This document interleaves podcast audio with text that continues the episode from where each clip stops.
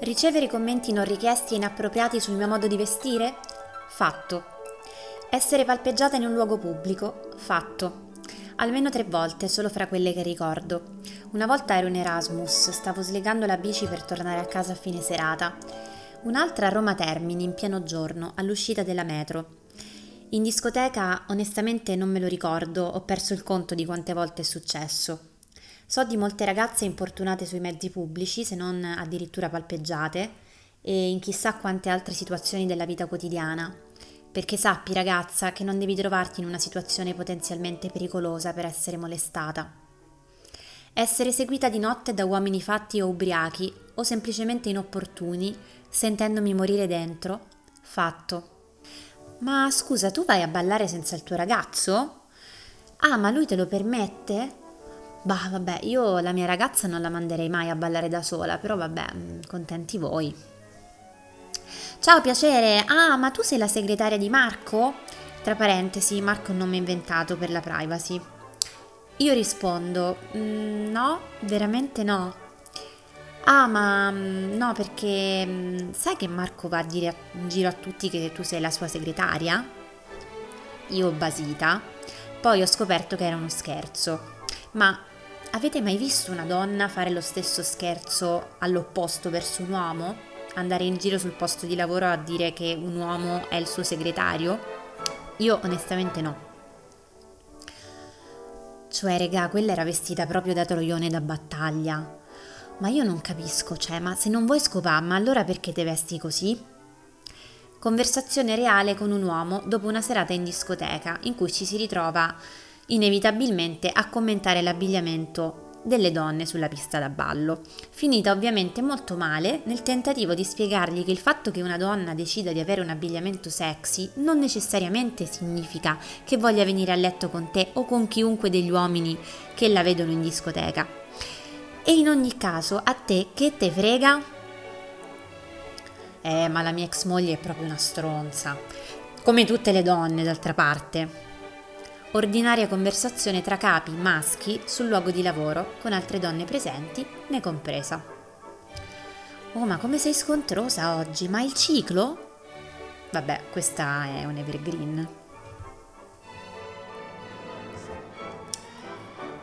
Quello che avete appena sentito è un elenco che include solo alcuni degli episodi della mia vita in cui mi sono trovata a toccare con mano cos'è il sessismo. Partiamo un secondo dalle definizioni, che sono sempre utili. La Treccani ci dice che il sessismo è l'atteggiamento di chi, uomo o donna, primo disclaimer: di sessismo non peccano solo gli uomini ma anche le donne, l'atteggiamento di chi tende a giustificare, promuovere o difendere l'idea dell'inferiorità del sesso femminile rispetto a quello maschile e la conseguente discriminazione operata nei confronti delle donne in campo sociopolitico, culturale, professionale o semplicemente interpersonale. Come vedete, essendo diffuso in tutti gli ambiti della vita pubblica e privata, il sessismo risulta essere qualcosa di strisciante e di molto subdolo, perché spesso proprio in virtù della sua capillarità succede che c'è ma non si vede. Ed è proprio perché non lo vediamo che riesce così facilmente a insediarsi nelle nostre vite, e questo vale sia per i maschi che per le femmine. Un disclaimer che non smetterò mai di ripetere è che, sebbene inevitabilmente quando si parla di questo tema bisogna, chiamare in causa la controparte maschile, che certamente è parte del problema, è importante ricordare che appunto parlare di sessismo non implica andare contro gli uomini, così come parlare di femminismo non significa mettersi contro il genere maschile nella sua interezza, ma sono degli atteggiamenti che sono molto radicati sia negli uomini che nelle donne, ma ne parleremo.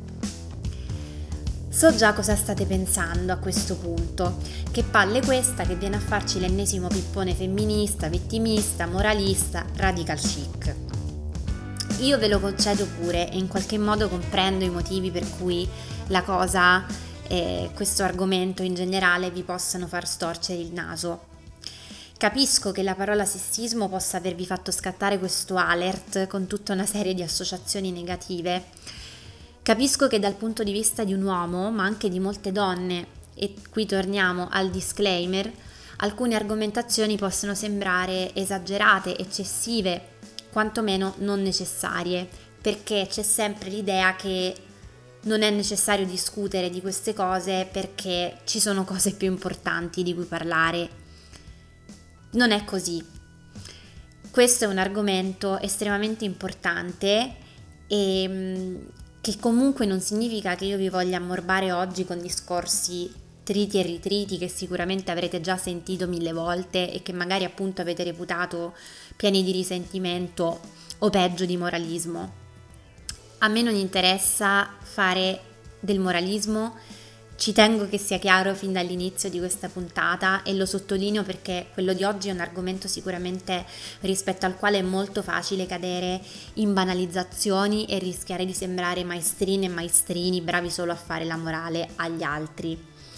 Io qui la morale non la voglio fare a nessuno, che sia chiaro, ma mi interessa fare insieme delle riflessioni, è questo che voglio. Non dare una lezione, non bacchettare nessuno, ma creare un angolo di discussione fertile. Cercherò quindi di farvi vedere alcune dinamiche che sono oggetto di riflessione e di studio nell'ambito del femminismo, che però sempre più spesso vengono a trovarsi al centro del dibattito pubblico e vengono ridotte molte volte a categorizzazioni appunto riduttive e semplicistiche che rischiano di metterne in ombra gli aspetti cruciali e su cui invece sarebbe necessario discutere molto di più e in un modo diverso. So che è facilissimo quando si affrontano certi temi cadere nell'ovvio, nel banale e nel politicamente corretto e non escludo affatto che io stessa possa cadere in certe banalizzazioni e di questo mi scuso dall'inizio, ma è davvero un argomento molto delicato che richiederebbe tantissime note a margine, tantissime giustificazioni, chiarimenti che per forza di cose non possono rientrare in un podcast che almeno dal nome dovrebbe durare 20 minuti e credo e sono convinta che probabilmente saranno un po' di più proprio per la complessità che stiamo affrontando. Ad ogni modo, fatte tutte queste premesse, bando alle ciance ed entriamo nel vivo del discorso. Per fare questo lascerei per un attimo da parte gli uomini e mi rivolgerei principalmente alle donne, alle quali pongo una domanda. La domanda è: quante volte vi è capitato di fare delle scelte non perché ne avevate realmente voglia o perché erano la cosa migliore e più conveniente, se vogliamo, per voi in quel momento, ma le avete fatte per evitare magari dei problemi? Ok, mi rendo conto che la domanda è un po' generica, quindi cerco di essere un po' più specifica. Figuratevi questa situazione. È sabato sera e dovete uscire, diciamo, sul tardi. Facciamo che per raggiungere il luogo della serata dovete fare un tratto di strada a piedi da sole o prendere i mezzi pubblici. Quindi questo è il setting. Quante volte vi è capitato in una situazione simile che tutti questi fattori condizionassero in modo più o meno consapevole il vostro modo di vestirvi? E se volessi andare ancora un po' più nello specifico, vi dico anche che magari eravate lì davanti all'armadio al momento di prepararvi, di scegliere l'outfit, ok? Magari guardavate quegli shorts aderenti che avevate comprato tempo fa e che vi fanno proprio un lato B che istantaneamente vi alza l'autostima, ok? Oppure, che ne so, quella gonna che sta così bene con quel top che non avete mai messo perché non sapevate mai in che occasione usarlo, eccetera. Si pone però un problema. Il problema è che quegli shorts sono troppo aderenti, quella gonna troppo corta. E voi dovete uscire da sole. E lì iniziate a pensare che forse non è prudente, che magari potreste sentirvi a disagio, osservate, insomma vi cominciate a fare 1000 pippe mentali, ok? Pensate che qualcuno possa magari interpretare la vostra minigonna come un invito, un ammiccamento, un modo per provocare e questo chiaramente vi turba, vi mette in una grande soggezione e così alla fine vi dite che è meglio evitare, che non si sa mai. Magari la metterò un'altra volta, pensate, quando sono in macchina con qualcuno che mi riaccompagna fino al portone, quando possibilmente c'è qualche amico maschio con me. E così, ve lo dico io, la gonna resta nell'armadio.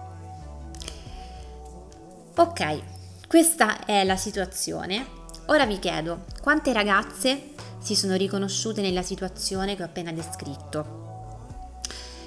A me personalmente è capitato veramente decine di volte.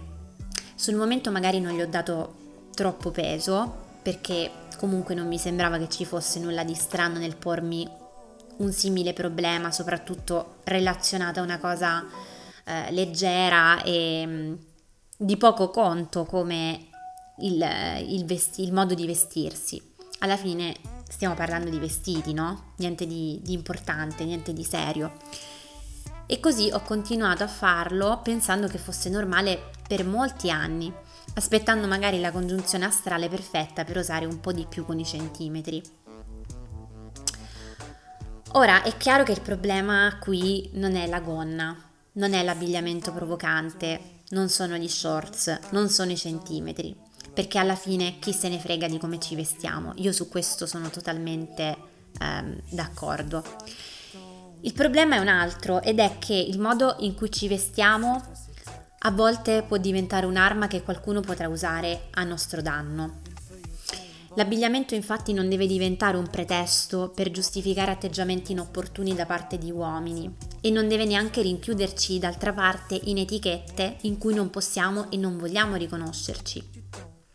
Non c'è bisogno di sottolineare che il problema, e comunque lo sottolineo perché qualcuno potrebbe obiettare, quindi sottolineo che il problema non è l'abito in sé, ma l'abito è solo uno dei tanti esempi che qui avrei potuto utilizzare, probabilmente il più banale che mi è venuto in mente, ma forse quello in qualche modo in cui tutte ci potessimo rispecchiare, per mostrare quanti sono i condizionamenti con cui una donna deve fare i conti tutti i giorni, spesso senza neanche rendersene conto pienamente, perché proprio ormai li abbiamo metabolizzati come se fossero assolutamente normali e neutri. Vi dico un'altra cosa e stavolta torno a rivolgermi sia alle donne che agli uomini. Questo non è normale. Questi condizionamenti che ci spingono a fare determinate scelte non sono neutri e soprattutto nulla di tutto questo è giusto, perché non è un problema che un uomo si porrebbe mai e qui già intuiamo che c'è una disparità di partenza molto forte. È una questione culturale e sistematica che nei casi più gravi può diventare una giustificazione per il fenomeno della violenza di genere. Ovviamente il sessismo non si esprime solamente nell'atto di violenza in sé, ma è un fenomeno ben più esteso che può ramificarsi in ogni aspetto della vita di una donna, anche nel privato, quindi non è soltanto il modo di porsi all'esterno, ma poi ci sono delle ripercussioni che ci riguardano anche appunto nella nostra vita quotidiana e privata. Sessismo è anche quando la nostra testa ci dice appunto questa gonna evito di metterla perché è troppo corta e ho paura che possa attirare l'attenzione in modo equivoco e farmi sentire a disagio. Nel peggiore dei casi poi la minigonna e così qualsiasi tipo di abbigliamento considerato sexy, succinto, volgare e quant'altro può persino diventare la giustificazione per il più terribile atto di violenza e di prevaricazione che si possa subire, ovvero lo stupro. Infatti, quante volte in casi di cronaca legati a una violenza sessuale abbiamo sentito dire la frase "se l'è cercata" in TV, quando in certe trasmissioni voyeuristiche magari vengono intervistate delle persone e qui ripeto, tornando sempre al discorso di prima, la frase "se l'è cercata" non è una prerogativa maschile. Io ho sentito dire tante volte in contesti pubblici, appunto magari in televisione, certe donne dire nei confronti di altre donne "ah, ma era vestita in quel modo, forse allora se l'è cercata". Una frase che può essere detta dalle autorità infatti in moltissimi casi di denunce per aggressione o addirittura per stupro, una delle prime domande fatte dalle forze dell'ordine alla persona, alla vittima di violenza sessuale è: signorina, ma lei com'era vestita?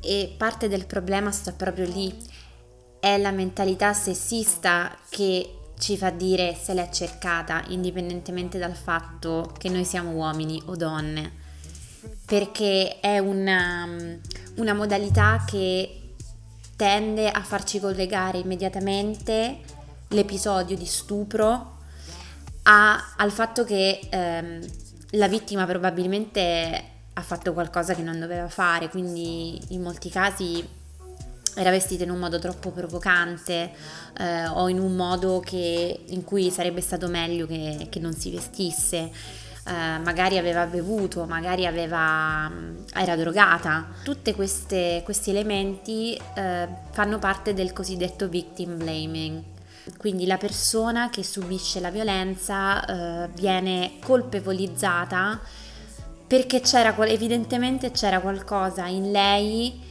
che ha spinto l'altro a voler commettere un atto di prevaricazione, e tutto questo ovviamente fa molti danni, e cioè sposta l'attenzione da quello che è la radice del problema, e cioè una mentalità di tipo patriarcale per cui una donna deve necessariamente comportarsi in determinati modi codificati, altrimenti poi non deve lamentarsi se viene stuprata, piuttosto che andare a capire effettivamente da dove deriva il problema e come cercare di arginarlo. Ora è chiaro che qui stiamo navigando in acque molto torbide, non necessariamente bisogna arrivare a parlare di stupro per analizzare le conseguenze del sessismo. Io ho aperto questa parentesi perché lo trovo doveroso, ma quello è soltanto, ecco, il punto apicale, cioè il punto finale di un problema che è molto più grande, e non avete idea di quante volte, in quanti contesti diversi, una ragazza si debba ritrovare a fare dei ragionamenti che le impongono dei limiti al suo modo di fare, al suo modo di relazionarsi con l'esterno, non per paura di essere stuprata, ma semplicemente per paura di essere fraintesa, equivocata, etichettata come poco di buono e presa di mira, ecco. Questo per non parlare poi del sessismo sul lavoro, al quale io spero di dedicare un episodio intero, o comunque parte di un altro episodio, perché qui non c'è il tempo di parlarne doverosamente, ma sul lavoro tutte queste cose si mescolano insieme con dei risultati che possono arrivare nei casi più gravi davvero all'emarginazione sociale, se non addirittura al licenziamento. E qui bisogna familiare la storia della maestra di Torino, non mi ci voglio soffermare qui, però è proprio l'esempio lampante di tutto quello che stiamo dicendo, cioè non esiste solo lo stupro, non esiste solo la violenza sessuale, esistono tanti tasselli di un sistema che vuole che le donne stiano al loro posto, altrimenti vengono, come dire, ostracizzate, che è proprio quello che è successo nel caso della maestra di Torino.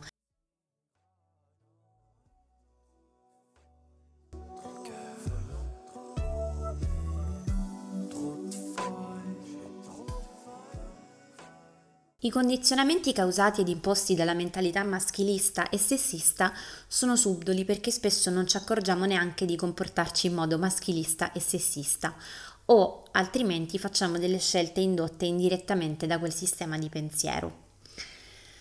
Tornando all'esempio banale con cui abbiamo iniziato questo episodio, quello appunto del modo di vestirsi, a cui le donne devono spesso fare molta attenzione, io ho iniziato a notare questa cosa, devo dire, molto tardi, perché appunto prima non me ne accorgevo e in parte non mi interessava, perché pensavo che fosse normale dover, come dire, darsi un tono e limitarsi per evitare di incorrere in problemi più o meno importanti.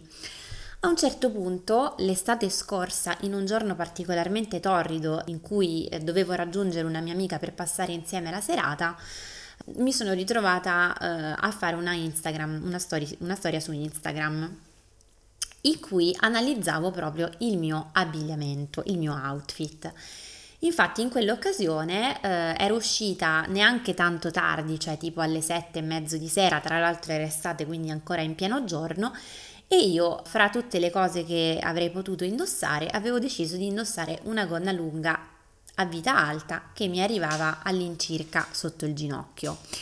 Niente di strano, anche perché quella gonna ce l'ho ancora e mi piace anche molto, se non che una volta uscita di casa mi sono appunto resa conto che probabilmente non è che fossi stata completamente libera al 100% di fare quella scelta, perché comunque faceva caldo e io sarei stata molto bene con i miei shorts estivi, però avevo deciso, guarda caso, di mettermi la gonna lunga perché poi al ritorno sarei dovuta tornare a piedi fino a casa e appunto mi ero ritrovata a fare questa storia su Instagram in cui mettevo l'hashtag sessismo quotidiano e mi ero ripromessa da quel momento di far caso a tutti questi piccoli dettagli che se si ripetono giorno dopo giorno forse non sono proprio dettagli, forse non sono proprio cose di poco conto, perché io quella gonna me l'ero messa per un motivo ben specifico, me l'ero messa perché volevo evitare problemi. Quali problemi? Non lo so, spesso mi viene fatta un'obiezione da tutti, anche dal mio fidanzato.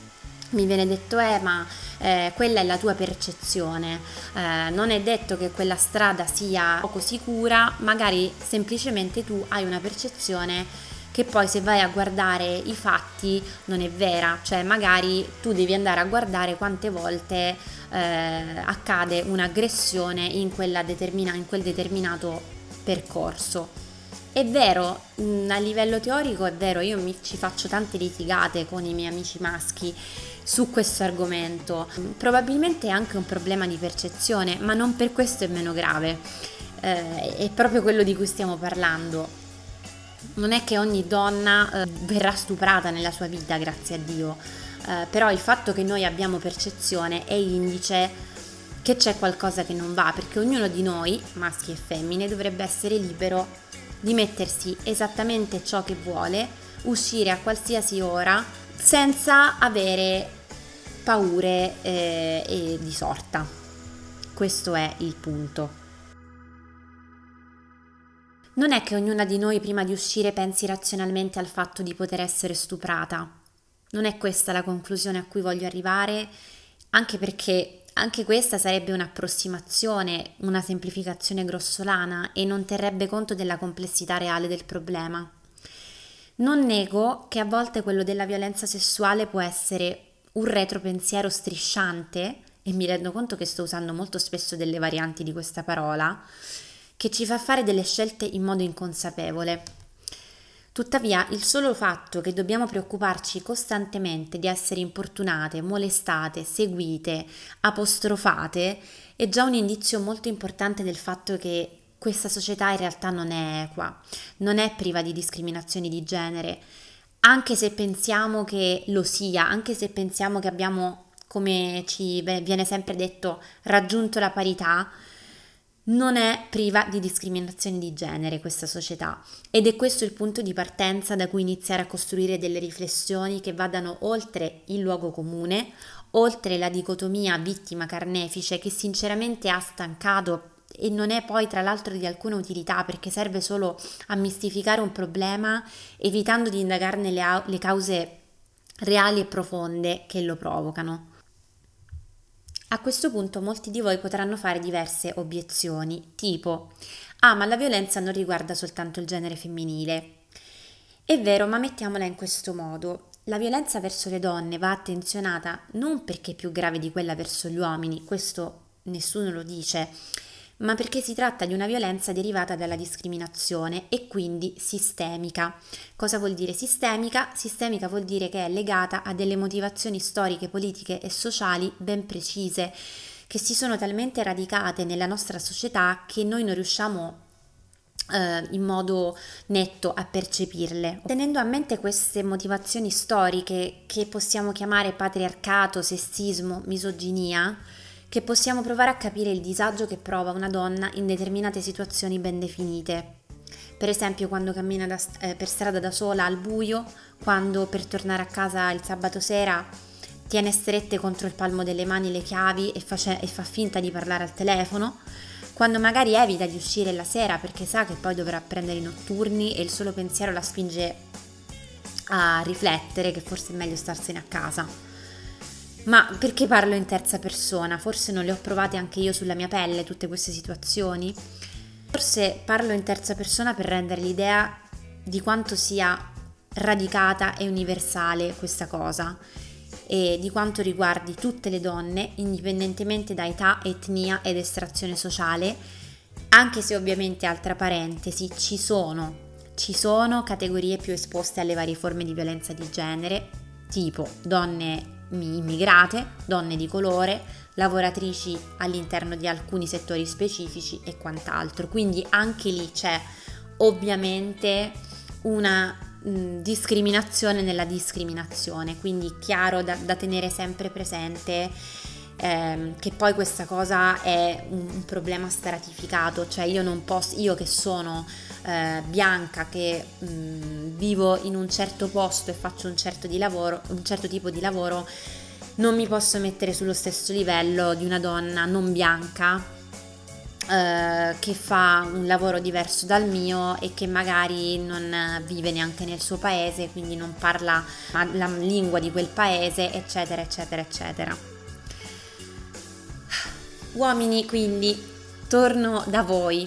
Spero che abbiate comunque ascoltato, anche se mi ero apertamente rivolta alle donne.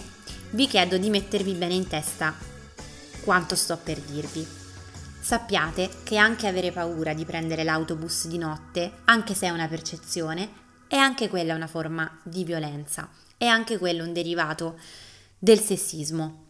E se pensate che siamo esagerate, che ci facciamo mille pippe mentali per niente, allora lì sì, forse è il caso di andare a interpellare i dati Istat. Se pensate appunto che esageriamo, e soprattutto è vostra abitudine obiettare dicendo che anche noi uomini possiamo avere paura, vi invito a parlare con una vostra amica, la vostra fidanzata, vostra madre o vostra sorella. E ad essere aperti ovviamente a ciò che hanno da dirvi, senza preconcetti, senza giudicare e soprattutto senza sminuire, e probabilmente capirete che c'è tutta la differenza del mondo e non è solo nella nostra testa. Vi starete chiedendo dove voglio andare a parare con tutto questo? Sicuramente non c'è un modo politicamente corretto di uscire da questo discorso o una soluzione conciliante che metta d'accordo tutti e che ci porti tutti verso un mondo migliore dove le discriminazioni non esistono, eccetera, eccetera. Io vi ho raccontato solo una piccola parte di quelle che sono le conseguenze visibili del sessismo e del maschilismo. Non sono entrata nelle definizioni, ovviamente non è che possiamo utilizzare questi termini come se fossero intercambiabili, sessismo, maschilismo, patriarcato, ovviamente ognuno ha una sua specificità, però rientrano tutti in quest'area di cui stiamo discutendo, quindi mi sono presa la libertà di utilizzarli un po', non dico come sinonimi, ma all'interno di un'area ben precisa.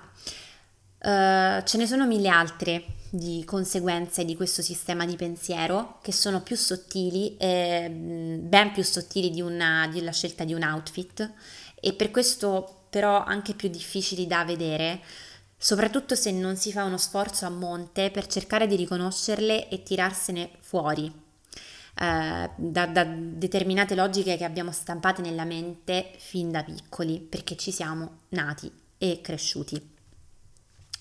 Questo è uno sforzo che deve essere fatto sia dalle donne che dagli uomini, ovviamente ognuno a suo modo, dal suo punto di vista e con le sue motivazioni.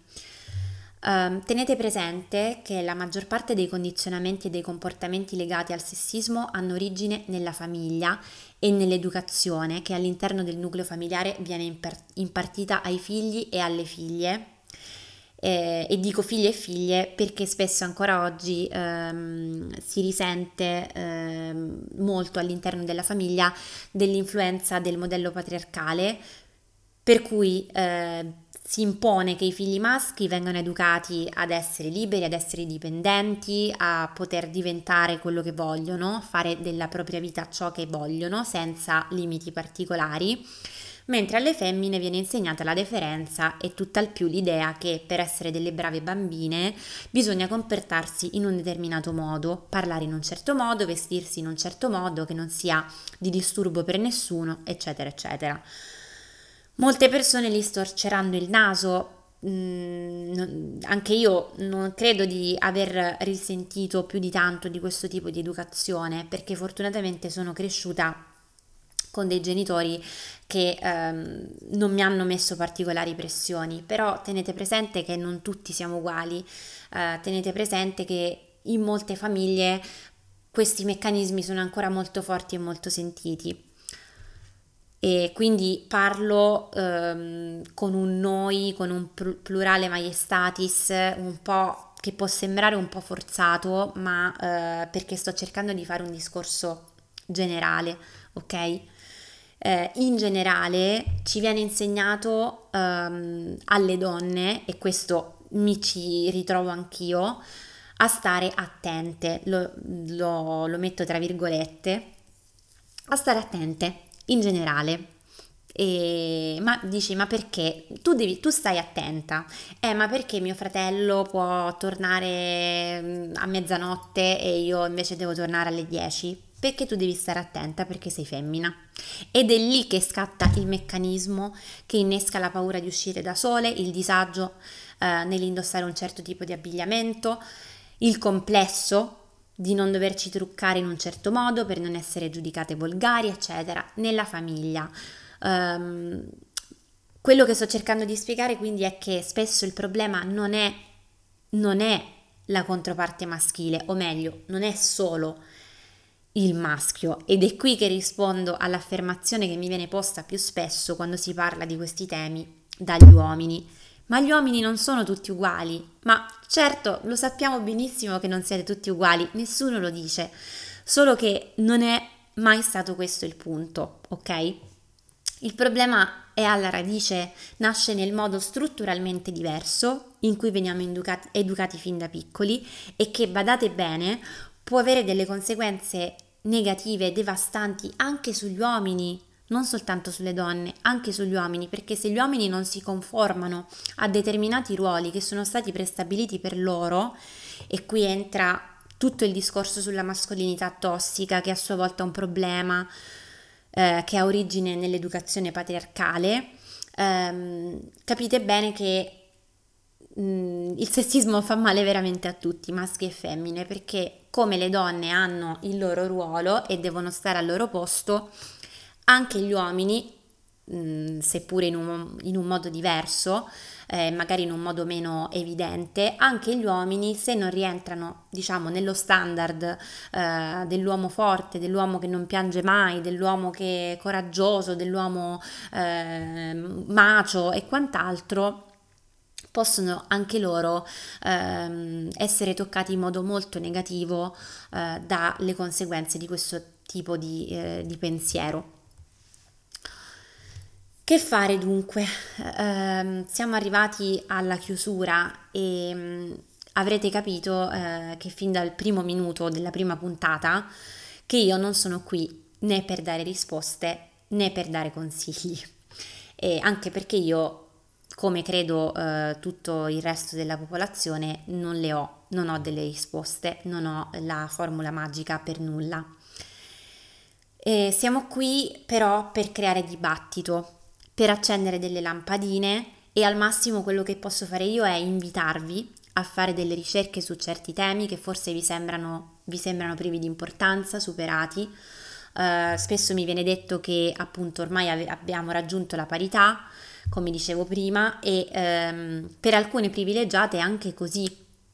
Ma se alziamo un attimo lo sguardo oltre il nostro naso, ci accorgeremo che il mondo in cui viviamo tutto è tranne che paritario. A questo proposito vi invito a leggere, a documentarvi, ma soprattutto ad interrogarvi sul modo in cui voi stessi siete stati educati dai vostri genitori e dalla scuola. Invito gli uomini in particolare a pensarci due volte prima di fare un commento o una battuta goliardica, perché non si può continuare ad usare la goliardia per giustificare atteggiamenti profondamente negativi e sessisti. Ancora di più invito le donne a non essere le prime giudici aguzzine di altre donne. Questa è una cosa che vedo spessissimo e che mi fa incazzare da morire. Vedo che spesso sono le donne ad andare contro le altre donne, a dare della puttana, a dare della poco di buona a un'altra donna, solo perché magari è vestita in un certo modo o solo perché magari ha raggiunto una posizione lavorativa di un certo tipo, e ne sento tantissime di donne che ancora nel 2021 dicono sicuramente chissà con quanti uomini è andata a letto per stare dove sta, come se siccome una donna allora non può fare la docente universitaria o la top manager, ok? Mi rendo anche conto che spesso queste frasi non vengono dette con cattiveria, ma con molta leggerezza, ed è anche quello un problema, perché comunque sono delle frasi che hanno un peso, ok? Non si può dare della poca di buona a un'altra solo perché non rispetta i canoni che tradizionalmente vengono attribuiti alle brave ragazze, alle donne, o perché appunto ricopre un certo ruolo che normalmente spetta ad un uomo. Vi dico anche che a mio parere non esistono le brave ragazze se la bravura si misura in base alla sottomissione, ok? O in base alla deferenza. Vi invito anche a riflettere sul tipo di educazione che avete ricevuto e capire, con la consapevolezza che oggi per fortuna abbiamo e che molti dei nostri genitori sicuramente non avevano, come migliorarla quando voi stessi avrete dei figli e vi porrete il problema di come educarli, come aiutarli a diventare delle persone libere e dei cittadini consapevoli e vigili alle discriminazioni di genere e non. Io penso che questo possiamo fare. Non sono fan delle 10 cose che possiamo fare per migliorare il mondo e vivere tutti felici e contenti, non ci credo, non sono utili. Quello che serve davvero è attivare il cervello, è fare delle riflessioni e discutere e poco altro. Credo che è questo che possiamo fare, non è molto, ma è un punto di partenza.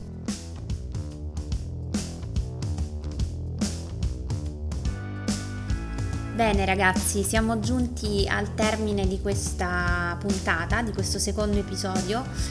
Innanzitutto io vi ringrazio perché abbiamo, come vedete, ampiamente sforato i 20 minuti che io avrei voluto mantenere, ma in realtà sapevo già dall'inizio che soprattutto su alcuni temi che avrei trattato 20 minuti non sarebbero chiaramente bastati.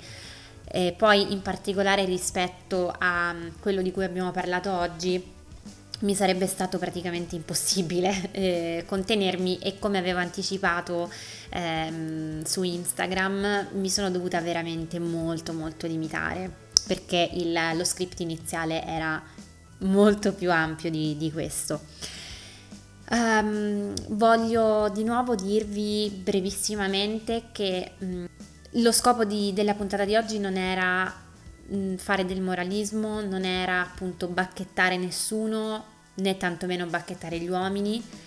Non è un lavoro che mi interessa fare, e spero veramente di aver suscitato in voi delle riflessioni.